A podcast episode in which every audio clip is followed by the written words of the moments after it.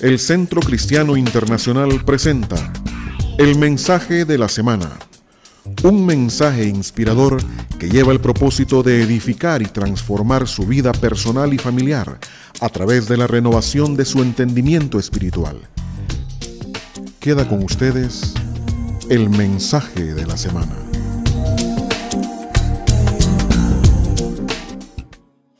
Nuestro tema en esta mañana lo titulo para ustedes, Cuidado con buscar satisfacer áreas oscuras. Todos tenemos áreas oscuras, son áreas erróneas en nuestra personalidad. A veces tenemos conciencia de esas áreas oscuras, a veces no.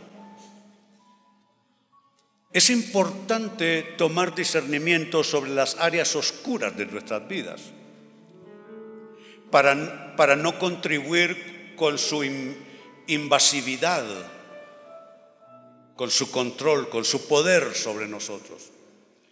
Y nuestro tema tiene que ver con eso. Cuidar de no buscar estar satisfaciendo áreas oscuras. Quisiera invitarles a tomar el primer texto que nos presenta un cuadro precisamente sobre esta temática. El texto es Génesis capítulo 4, versículos 6 y 7. Es una conversación que Dios provoca. Dios busca a Caín y habla con él. Leo para ustedes de la nueva traducción viviente. ¿Por qué estás tan enojado? preguntó el Señor a Caín. ¿Por qué te ves tan decaído? Note que hay cosas espirituales que pasan en las personas y produce un decaimiento generalizado. Porque el mundo espiritual, déjeme decirle, no es ficción. Cuando hablamos del mundo espiritual no estamos hablando de un tema filosófico sino de una realidad. Usted es un ente espiritual. Antes que un ente físico, antes que un ente almático que tiene una psiquis y una emocionalidad, usted es un ente espiritual. Hay un mundo dentro suyo, es el mundo de más adentro, el mundo espiritual. Y cuando algo no está bien en el mundo espiritual, todas las otras capas de ese tripartito ser humano, las otras capas comienzan a sufrir los efectos de lo que pasa en lo espiritual. Y usted comienza a sentirlo en su mente. Ya tuvimos una serie sobre prisiones mentales. Y comienza usted a, a experimentar en sus emociones algo enfermizo. Y también físicamente usted comienza a evidenciar que algo está pasando en su esfera espiritual. Entonces note, ¿por qué te ves tan decaído? Es algo que se notaba en Caín. Serás aceptado si haces lo correcto. Pero si te niegas a hacer lo correcto, entonces ten cuidado. El pecado está a la puerta, al acecho y ansioso por controlarte. Hay algo que siempre nos está reclamando. Hay algo que siempre está buscando controlarnos, invadirnos, conquistarnos por dentro. Está ansioso por controlarte, le dice. Pero tú debes dominarlo y ser su amo. ¿De qué estamos hablando? ¿Con qué tiene que ver esta escritura? Mi comentario en notas que comparto con ustedes propone lo siguiente. Caín está en sombras. Él no se da cuenta. La luz se apagó. Está en sombras. Y él, en sombras, no sabe que está tratando de satisfacer áreas oscuras en su persona. Él está decaído, está perturbado, está molesto, está deprimido, tiene coraje por dentro. Él no sabe lo que le pasa. Él no sabe que está en sombras. Y en sombras está tratando de satisfacer otras necesidades que no son las necesidades necesariamente u oportunamente que debemos nosotros buscar satisfacer. son necesidades apócrifas, son necesidades extrañas, son necesidades ocultas. Y le tengo una noticia. Esas mismas necesidades ocultas en la persona de Caín están latentes en usted, en mí y en todos los seres humanos. Entonces ahí está Él, tratando de satisfacer áreas oscuras en su persona. Ahora bien, ¿qué entender por áreas oscuras? ¿A qué, a qué nos dirigimos al plantear este concepto de la espiritualidad? Que hay áreas oscuras en las personas. Por áreas oscuras, amados, entendamos todo deseo ilegítimo, todo deseo, todo anhelo apócrifo en nuestras personalidades. Ambición insana, orgullo, que todos lo tenemos, suficiencia, el tratar de demostrar quién uno es, egoísmo, cuando solo uno cuenta y los demás no cuentan. Envidia, cuando te sale roncha con la bendición ajena. Avaricia, etc. Y estos solo son algunos de los síntomas, algunas de las evidencias de áreas oscuras en la personalidad humana ambición insana, orgullo suficiente, egoísmo, envidia, avaricia, sin entrar en otras pasiones ¿eh? que también ahí están. Nuestro tema, cuidado con satisfacer áreas oscuras.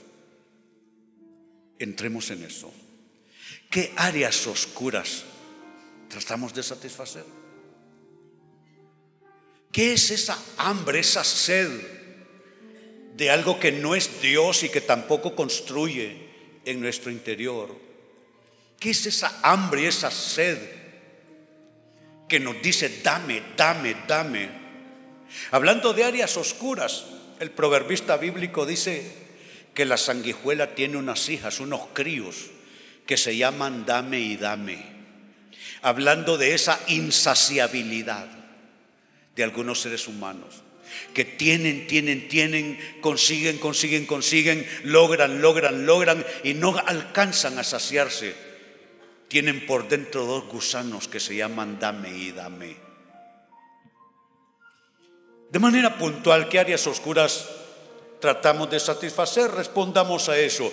Y como primera respuesta, muchas veces tratamos de satisfacer la necesidad enfermiza de lograr por lograr tener por tener. Creo que el espíritu humano está diseñado para lograr, para alcanzar, para conquistar, para tener.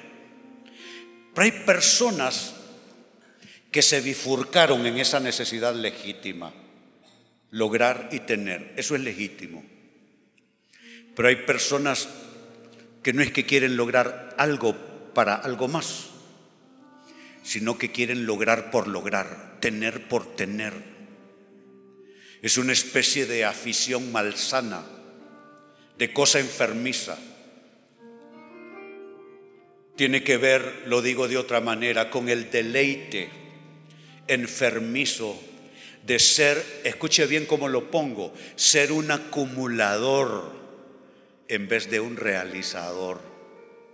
Usted tiene dos opciones en la vida acumular y creer equívocamente que si usted acumula usted se va a sentir bien. Esa es una opción. Equívoca, por cierto. Pero usted tiene otra posibilidad, ser un realizador. Usted puede realizarse en su vida. Usted puede realizarse en su persona. Usted puede realizarse en sus actividades de vida, en su proyecto de vida, pero hay quienes solamente son acumuladores. Nada más están llenando alguna, alguna suerte de cajón por allí en sus vidas. Déjeme decirlo mejor en palabras de Jesucristo. En el Evangelio de Lucas capítulo 12, él habló del acumulador que no es un realizador. Y habló de esa condición enfermiza de lograr por lograr, tener por tener, no para satisfacer demandas legítimas, sino por tener. Cuando ya a usted no le ajustan tantos pares de zapatos y usted sigue comprando más y más cuando usted ya no le ajustan las cosas que tiene y sigue poniendo más y más y más y más. Usted no es un realizador, usted es un acumulador. ¿Sabe que acumular puede ser una religión en la vida de las personas? ¿Por qué digo una religión? Porque es una práctica constante. Pero como dije, veamos en qué términos lo pone Jesús. Lucas 12, verso 15 al 21. Luego dijo, tengan cuidado, note, tengan cuidado con toda clase de avaricia. La vida no se mide por cuánto tienen y hay gente que sufre hoy día por cuánto tienen. Viven sufriendo, literalmente viven enfermos porque alguien tiene más que ellos. Alguien se viste mejor, alguien tiene un mejor auto, alguien vive en una casa mejor, alguien tiene un mejor trabajo, están sufriendo por cuánto tienen. Pero déjeme decirle algo. Una manera de prepararse para bendiciones mayores es disfrutar usted lo que usted tiene ya. Si usted no aprende a vivir y a satisfacerse con lo que usted tiene ya, usted no está preparado para recibir más bendiciones. Entonces dice él, la vida no se mide por cuánto tienen. Luego les contó una historia. Un hombre rico tenía un campo fértil que producía buenas cosechas. Se dijo a sí mismo, cuidado con lo que uno se dice, ¿eh? se dijo a sí mismo, ¿qué debo hacer? No tengo lugar para almacenar todas mis cosechas. Entonces pensó, ya sé, tiraré abajo mis graneros y construiré unos más grandes. Así tendré lugar suficiente para almacenar todo mi trigo y mis otros bienes. Luego me pondré cómodo. Me diré a mí mismo, amigo mío, tienes almacenado para muchos años, relájate, come y bebe y diviértete. Pero Dios le dijo, necio, vas a morir esta misma noche. ¿Y quién se quedará con todo aquello por lo que has trabajado y note, note usted lo que pudiéramos llamar la moraleja. Así es el que almacena el acumulador, ¿no es cierto? Así es el que almacena riquezas terrenales, pero no es rico en su relación con Dios y es un necio.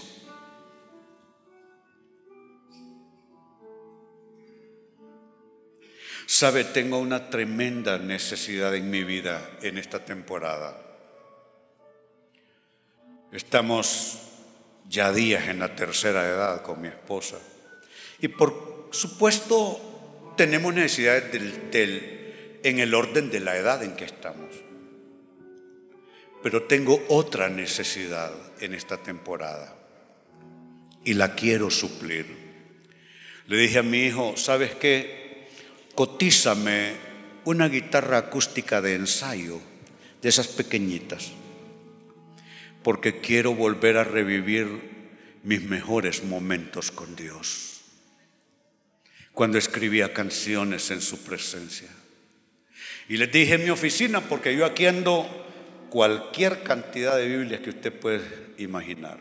Aquí hay comentarios bíblicos, aquí hay eh, griego, eh, hebreo, aquí hay de todo. Yo necesito un móvil de 254, 250 y qué, 6, de tan pesados documentos que manejo. Pero con todo lo que ando en mi móvil, en el trabajo, le dije a alguien de mi oficina, de la iglesia, ¿sabes qué? Consígueme una Biblia en físico. Porque yo regalé mi biblioteca al pastor Alberto Solórzano y ahí se fueron todas mis Biblias. Le digo, consígueme una Biblia en físico, porque quiero de nuevo volver a sentir el papel, y quiero marcar de nuevo cuando mi espíritu se emocione al encontrar verdades extraordinarias. ¿Sabe qué es eso? Quiero otra clase de riqueza. Y tengo necesidades como alguien en tercera edad. Necesito garantizarme ciertas cosas para el futuro, ¿no es cierto? Y estoy entrando a cierta edad.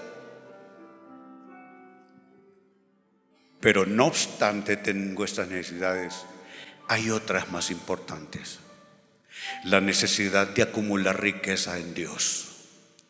Amigos, amados, de eso estamos hablando. De no gastar tu vida acumulando cosas que no vas a sacar de aquí y perderte de realizarte en Dios acumulando la verdadera riqueza. ¿Cómo lo dice el libro de Eclesiastés? Dice Eclesiastés capítulo 4, verso 6. Sin embargo, es mejor tener un puñado con tranquilidad que tener dos puñados con mucho esfuerzo y perseguir el viento. Es la gente que solo está acumulando. Terminan con ambos puños llenos, pero enfermos. Enfermos. No sintieron la vida aunque acumularon cosas la vida se les fue.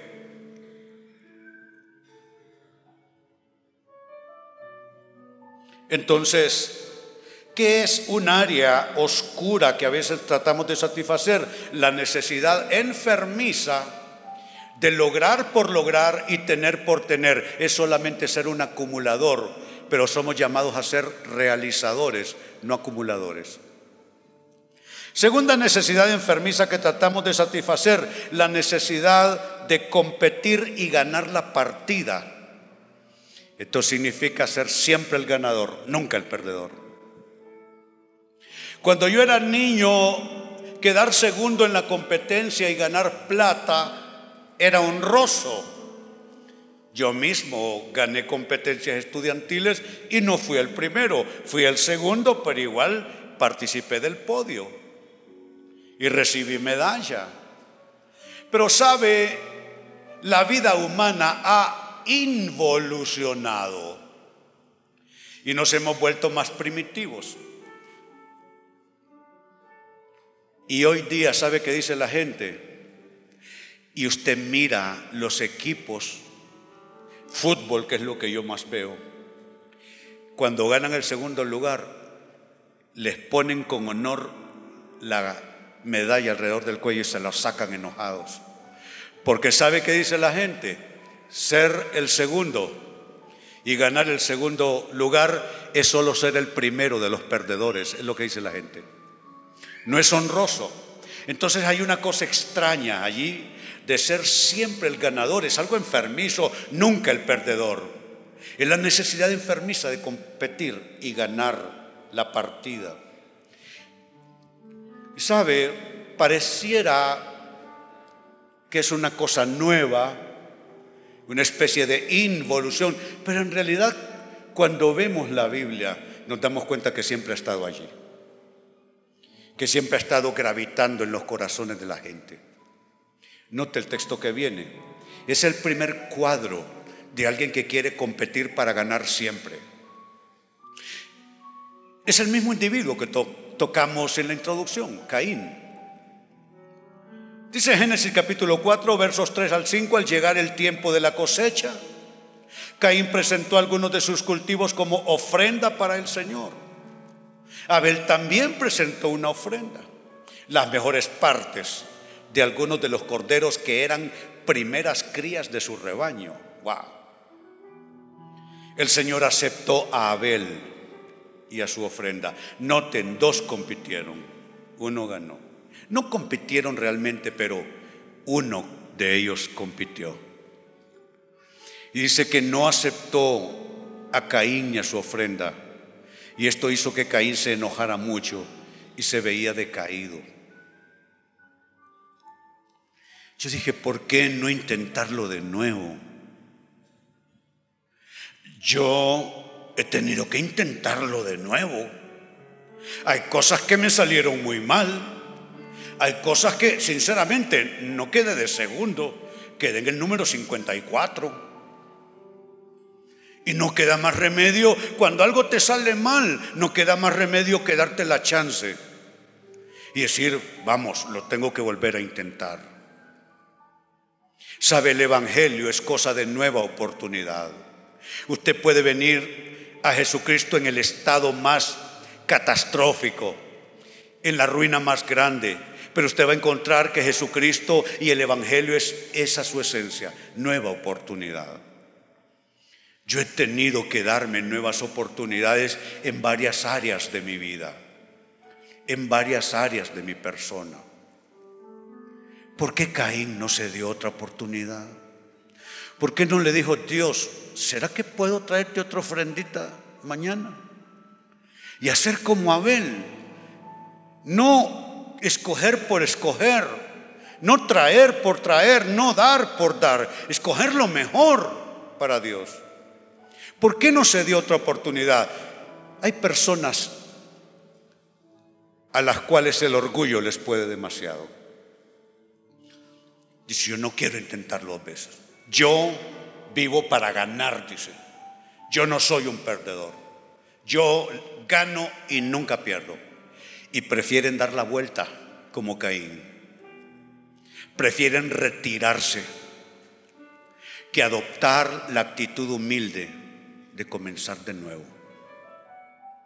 ¿Tiene un área usted arruinada? ¿Tiene un área usted en bancarrota? No se dé la vuelta con orgullo. Dese la oportunidad. Tómese de la mano de Dios y vuelva a intentarlo. Vuelva a intentarlo. Pero no viva usted en base a esa necesidad enfermiza de competir y ganar siempre la partida. ¿Sabe cómo terminó Caín? Usted lo sabe. Terminó matando a su hermano Abel. Porque es una clase de envenenamiento, de intoxicación. ¿Cómo sabe usted que tiene esta enfermedad espiritual? Usted odia a su jefe. Usted odia a su compañero de estudios en la universidad, que hoy es una gran, un gran personaje. Y usted se quedó en la media de su vida profesional. Usted vio un triunfador y usted piensa y habla que es un pícaro, que es un ladrón, que es un corrupto, porque usted no soporta a alguien que haya triunfado más que usted. Así lo sabe, así se da cuenta que tiene esta enfermedad. Algo tuvo que hacer Caín y de dos opciones tomó la peor. Cuando él pudo decir, ok, pero como le enseñamos a los niños, competir ya es honroso. ¿Sí? Competir ya es honroso. Nosotros fuimos a los Olímpicos, Honduras. Había ido a los Olímpicos Honduras antes, pero no en ese nivel de resultados, quizá. Fuimos. Y unos tontos hablaron más de nuestra selección solo porque querían que goleáramos a todo el mundo. Y les digo, es honroso llegar y competir honrosamente como lo hicimos. Fuimos el equipo de fútbol más destacado, revelación. Pero no, hay gente que si no gana, no valió la pena. Mire, la vida es una carrera. Y más que una carrera de velocidad, la vida es una carrera de resistencia. Se lo digo yo. No se trata de llegar al primero necesariamente. Quizá usted ya ve gente que llegó antes que usted, pero no se trata de llegar al primero, se trata de llegar a la meta. Aunque hayan 50 que llegaron antes. Eclesiastés capítulo 4 y verso 4 sobre esto dice, luego observé que la mayoría de la gente le interesa alcanzar el éxito porque envidia a sus vecinos. Y eso no tiene sentido, dice Eclesiastés. Imagínese buscar el éxito. Buscar ser, por ejemplo, en mi caso, un pastor exitoso porque hay pastores más exitosos. No, hombre. Tengo que cumplir mi llamado. Contra eso es que debo luchar. Debo compararme no con otras personas, sino compararme dónde estoy contra el plan de Dios para mi vida. Usted no se compare con otros tíos por ahí, otros fulanos. Usted compárese con el plan de Dios. ¿Soy el padre que mis hijos necesitan tener? ¿Soy el ciudadano que este país necesita tener? ¿O solo soy una clase de ciudadano que es un peso muerto para este país? No, no estoy produciendo nada. Qué bonito reclamar que el país progrese y usted no aporta nada. Miente para pagar los impuestos.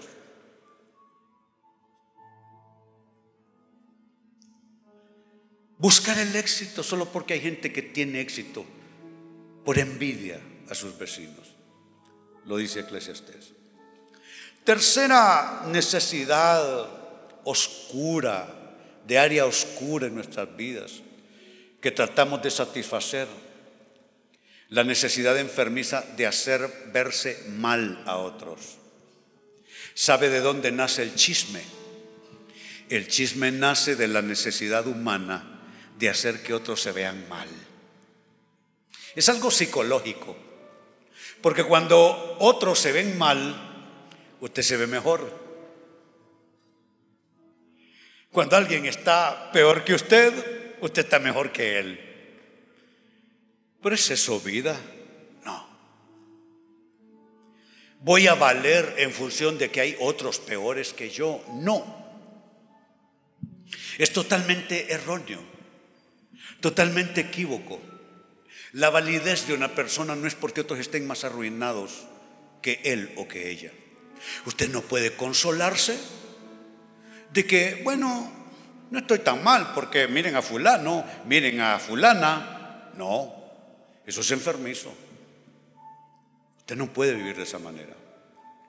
Es tratar de compensar la insuficiencia propia con una supuesta imperfección ajena. Y digo supuesta porque a veces vemos imperfecciones en los demás que no existen, solo están en nuestros ojos. Por aquello que dijo Jesús, miramos la paja que está en el ojo del hermano y no echamos de ver la tranca, la viga que andamos en el ojo nuestro.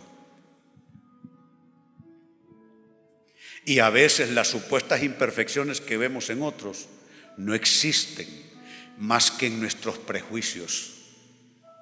No existen nada más que en nuestro ojo enfermo y maligno.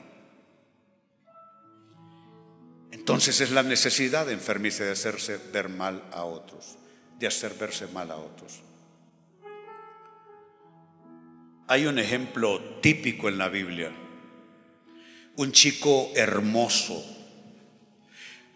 Cuando él se cortaba la cabellera, pesaba tanto, era como, como cosa comercial el pelo de él cuando se lo cortaba. Era un chico de hermoso aspecto, de los hijos que tuvo David cuando ya fue ya un señor más adulto. Se llama Absalón el muchacho. Era un muchacho con un problema. Porque usted puede ser una persona de buen nivel, verse bien, tener buen nivel, pero por dentro sentirse una persona insignificante, un verdadero alfeñique. Esto me recuerda a aquella señorita cuando yo era un muchacho. Fue una de las primeras iglesias donde yo estuve. Era la chica más linda de la iglesia. Yo pues no tenía ojos para verla porque yo llegué casado al Evangelio. O sea, soy hombre de una sola mujer. Pero noté que era la chica más linda en la iglesia. Y todos los chicos andaban detrás de ella. Entonces, como yo siempre tuve esa, esa vena de consejero, me le acerqué y comencé a hablar con ella. Y me di cuenta qué diferente ella se miraba por a sí misma de cómo lo miraban los demás. Los demás la miraban como una chica muy linda. Ella era una niña llena de complejos de todo tipo. Toda clase de complejos. Se creía tonta, se creía fea, cantaba muy lindo, pero ella decía que cantaba bien feo. Yo me di cuenta que tú puedes ser como Absalón, un chico de gran aspecto, de buena familia, de buen nivel, y sentirte menos que el resto. Absalón tenía ese problema. Y el tema con esto es que cuando tú te sientes así, tratas de compensarlo de una manera negativa. ¿Cómo compensas tus caídas de autoestima? Las compensas a veces a que otros se vean tan mal como tú te sientes, para compensar un poco la situación. Mire lo que aquí se lee. Segundo libro de Samuel, capítulo 15, verso 1 al 6. Después Absalón compró un carruaje y caballos. Pues hay gente que necesita poner un aparataje, ¿no es cierto?, de cosas. Me he visto bien, ando buen auto, eh, ando un estilo de vida, voy a buenos lugares para que la gente crea que soy exitoso. Compró un carruaje y caballos, contrató 50 guardaespaldas, se puede usted imaginar. Contrató 50 guardaespaldas para que corrieran delante de él. Sigue diciendo, cada mañana se levantaba temprano e iba a la puerta de la ciudad. Era un Adonis. Le gustaba, tenía complejo de maniquí. Pararse a las puertas de la ciudad que todo el mundo y le hacía aquellas cabelleras así. Cuando la gente llevaba un caso al rey, su padre, el rey David, para que lo juzgara, Absalón le preguntaba de qué parte de Israel era. Y la persona le mencionaba a qué tribu pertenecía. Entonces Absalón le decía, usted tiene muy buenos argumentos a su favor, es una pena que el rey no tenga disponible a nadie para que los escuche. Qué lástima que no soy el juez. Si lo fuera, todos podrían traerme sus casos para que los juzgara y yo les haría justicia. Cuando alguien trataba de inclinarse ante él, no lo permitía, en cambio lo tomaba de la mano y lo besaba. Absalón hacía esto con todos los que venían al rey por justicia y de ese modo se robaba el corazón de todo el pueblo de Israel. Es la gente que vive sintiéndose mejor, haciéndose ver mal a otros. Y note, la gente así no tiene escrúpulos. Se trataba de su padre. Pero Absalón en aras de nutrir, de alimentar esa área oscura en su vida, no le importaba dejar mal a su propio padre. En aras de que la gente lo admirara, lo quisiera, lo siguiera, lo recompensara de alguna manera. Claro que tenemos una opinión de todos los que nos rodean, pero le digo algo, tenemos derecho a una opinión de aquellos que nos rodean, pero asegurémonos que esa opinión no venga de un corazón enfermo, no venga de un corazón enfermo. Esto que estamos viendo en Absalón lo hacen los políticos, fingen virtudes que no tienen y denigran al supuesto adversario. Quieren levantarse no a base de una buena propuesta, sino a base de demeritar al otro. Acabamos de ver las elecciones en los Estados Unidos, una estúpida campaña que no sé por qué el pueblo norteamericano lo permitió donde los dos principales que contendían se dedicaron a sacarse cuanto trapo y hebra sucia se encontraron en el camino. Déjeme decirle, los dos perdieron. Claro, uno de los dos tenía que alzarse con el triunfo, pero no nos engañemos. El pueblo norteamericano quedó defraudado, como pocas veces los he visto. Pero nosotros no somos diferentes. Yo lo he visto hasta en iglesias, amados, querer levantar la iglesia propia a base de criticar la iglesia de la otra esquina. No trates de sentirte alguien, no trates de llegar a ser alguien basándote en dejar mal a otros. Sí, tengo una opinión, insisto, tengo una opinión. No solo tienes derecho a una, opinión, tienes la obligación de tener una opinión. No el derecho, la obligación. Solo te advierto, debes cuidar que tus opiniones no salgan de un corazón enfermo. De un corazón enfermo. Y cierro con esto, número cuatro, hay otra área oscura que también tratamos nosotros de satisfacer. Es la tendencia enfermiza de juzgar el pecado de otros ¿eh? desde el pecado propio. Juzgar el pecado desde el pecado, figúrense ustedes. No puede ser. No puede ser.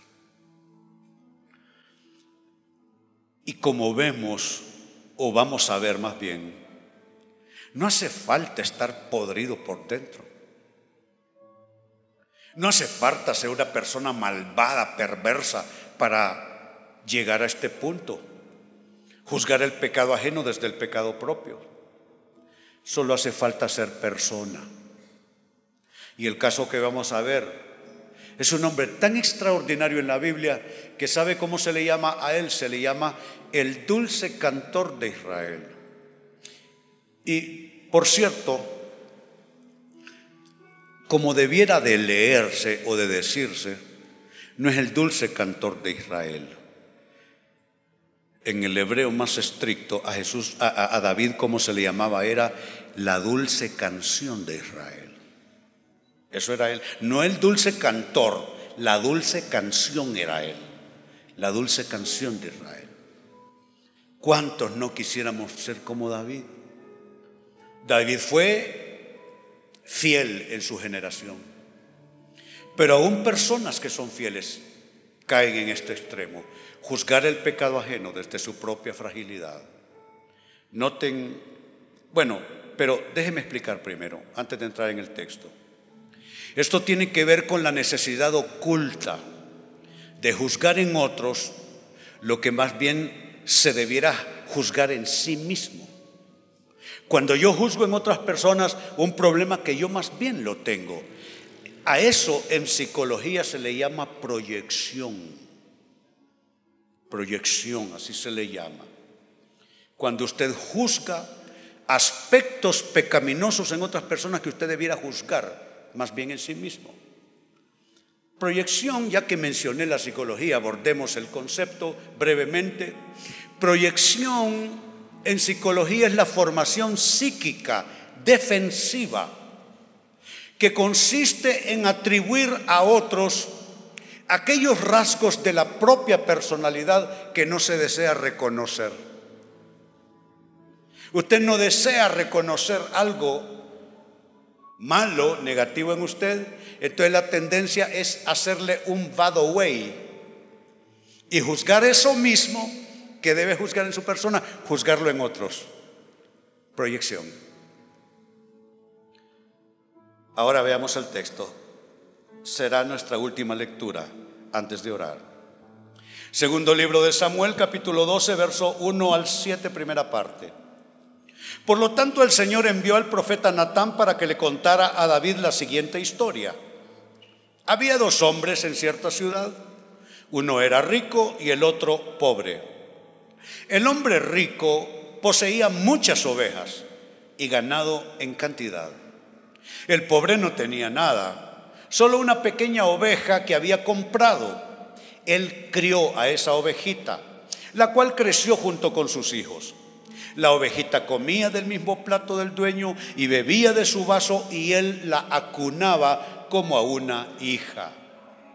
Cierto día llegó una visita a la casa del hombre rico, pero en lugar de matar un animal de su propio rebaño o de su propia manada, tomó la ovejita del hombre pobre, la mató y la preparó para su invitado. Entonces David se puso furioso, interrumpió al profeta.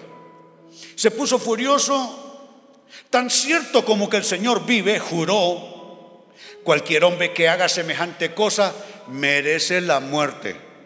Mire cómo está juzgando, merece la muerte, ladrón, corrupto, malvado. Debe reparar el daño dándole al hombre pobre cuatro ovejas por la que le robó, por no haber tenido compasión. Verso 7. El profeta le muestra que solo está haciendo proyección. Está juzgando en otro un problema que él tiene. Entonces Natán le dijo a David, tú eres ese hombre. Porque David le robó la mujer a otro hombre para quedarse con ella. Amados, hay cuatro necesidades extrañas que pertenecen a áreas oscuras en nosotros que tratamos de satisfacer. La primera, la necesidad enfermiza de lograr por lograr, ser por ser, tener por tener. Dos, la necesidad enfermiza de competir y ganar la partida, ser siempre el ganador, nunca el perdedor. Tres, la necesidad enfermiza de hacer ver quedar mal, verse mal a otras personas para compensar necesidades extrañas dentro nuestro.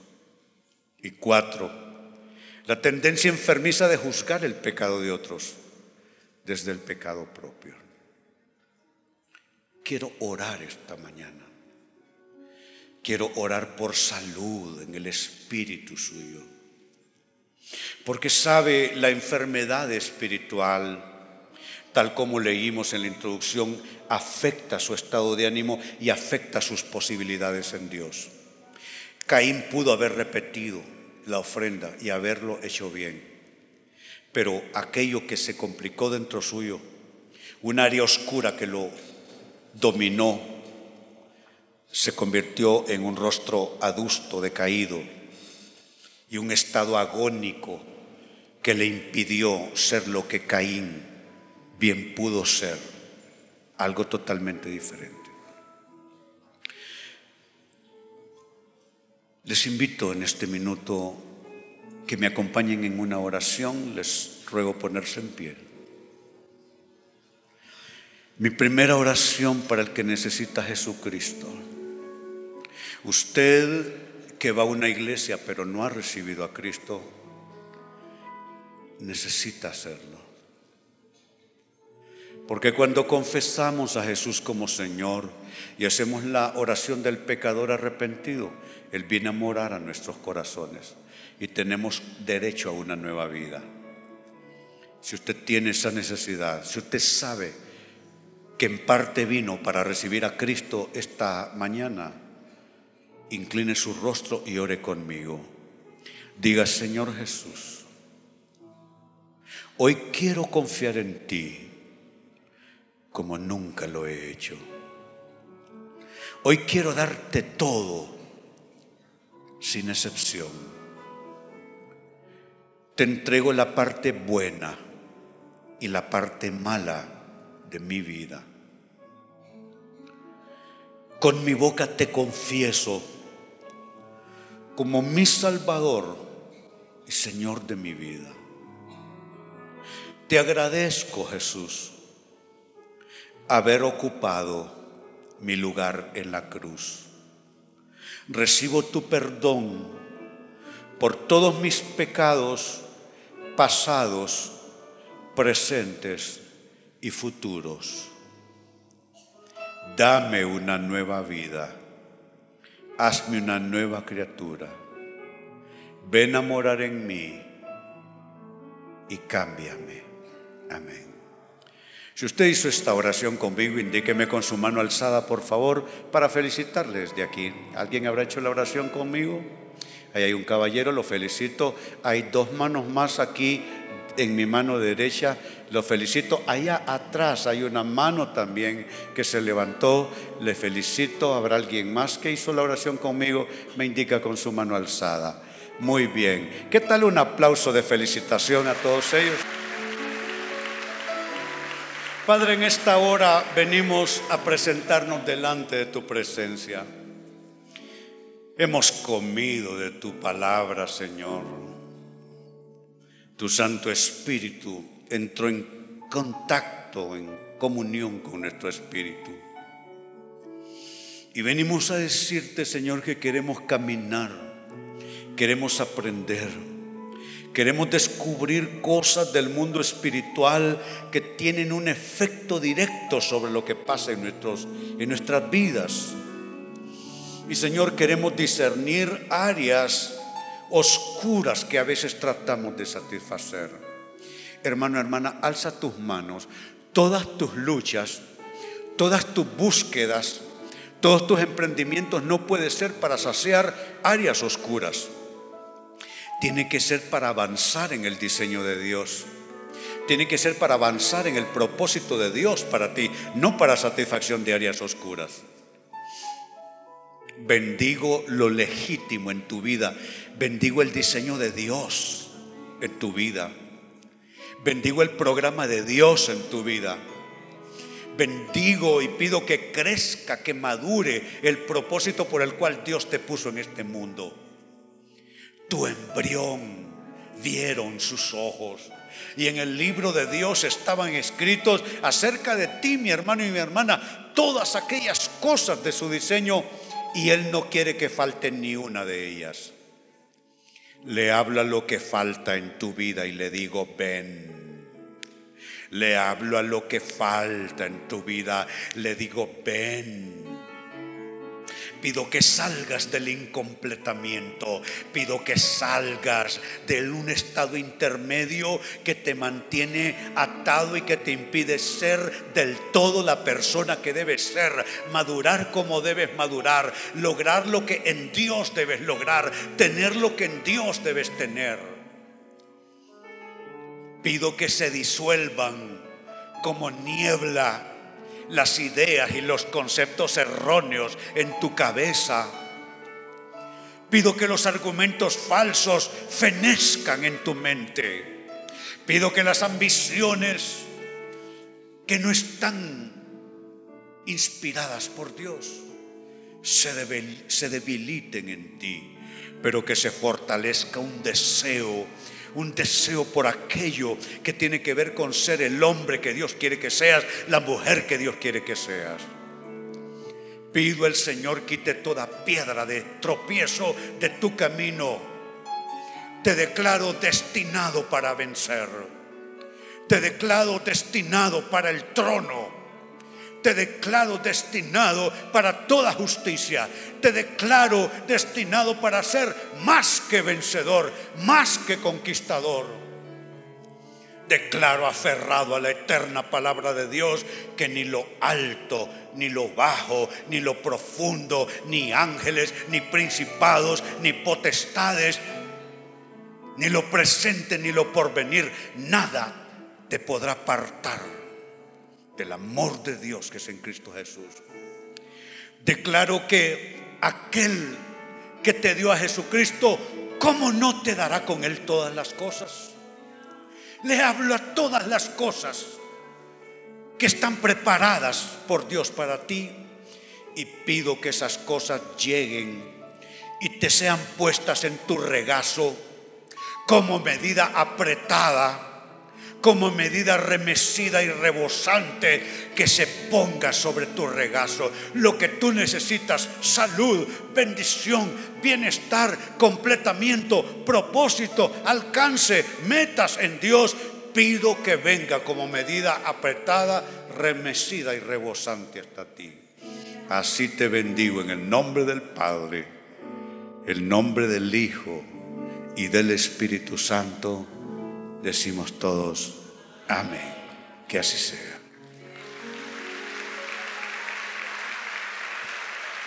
Muy bien, váyanse bendecidos, tengan una semana maravillosa, ya saben, les esperamos aquí el próximo domingo la hora 11 de la mañana. Dios les bendiga. El Centro Cristiano Internacional presentó el mensaje de la semana. Le esperamos el próximo domingo a esta misma hora. Continúe con nosotros.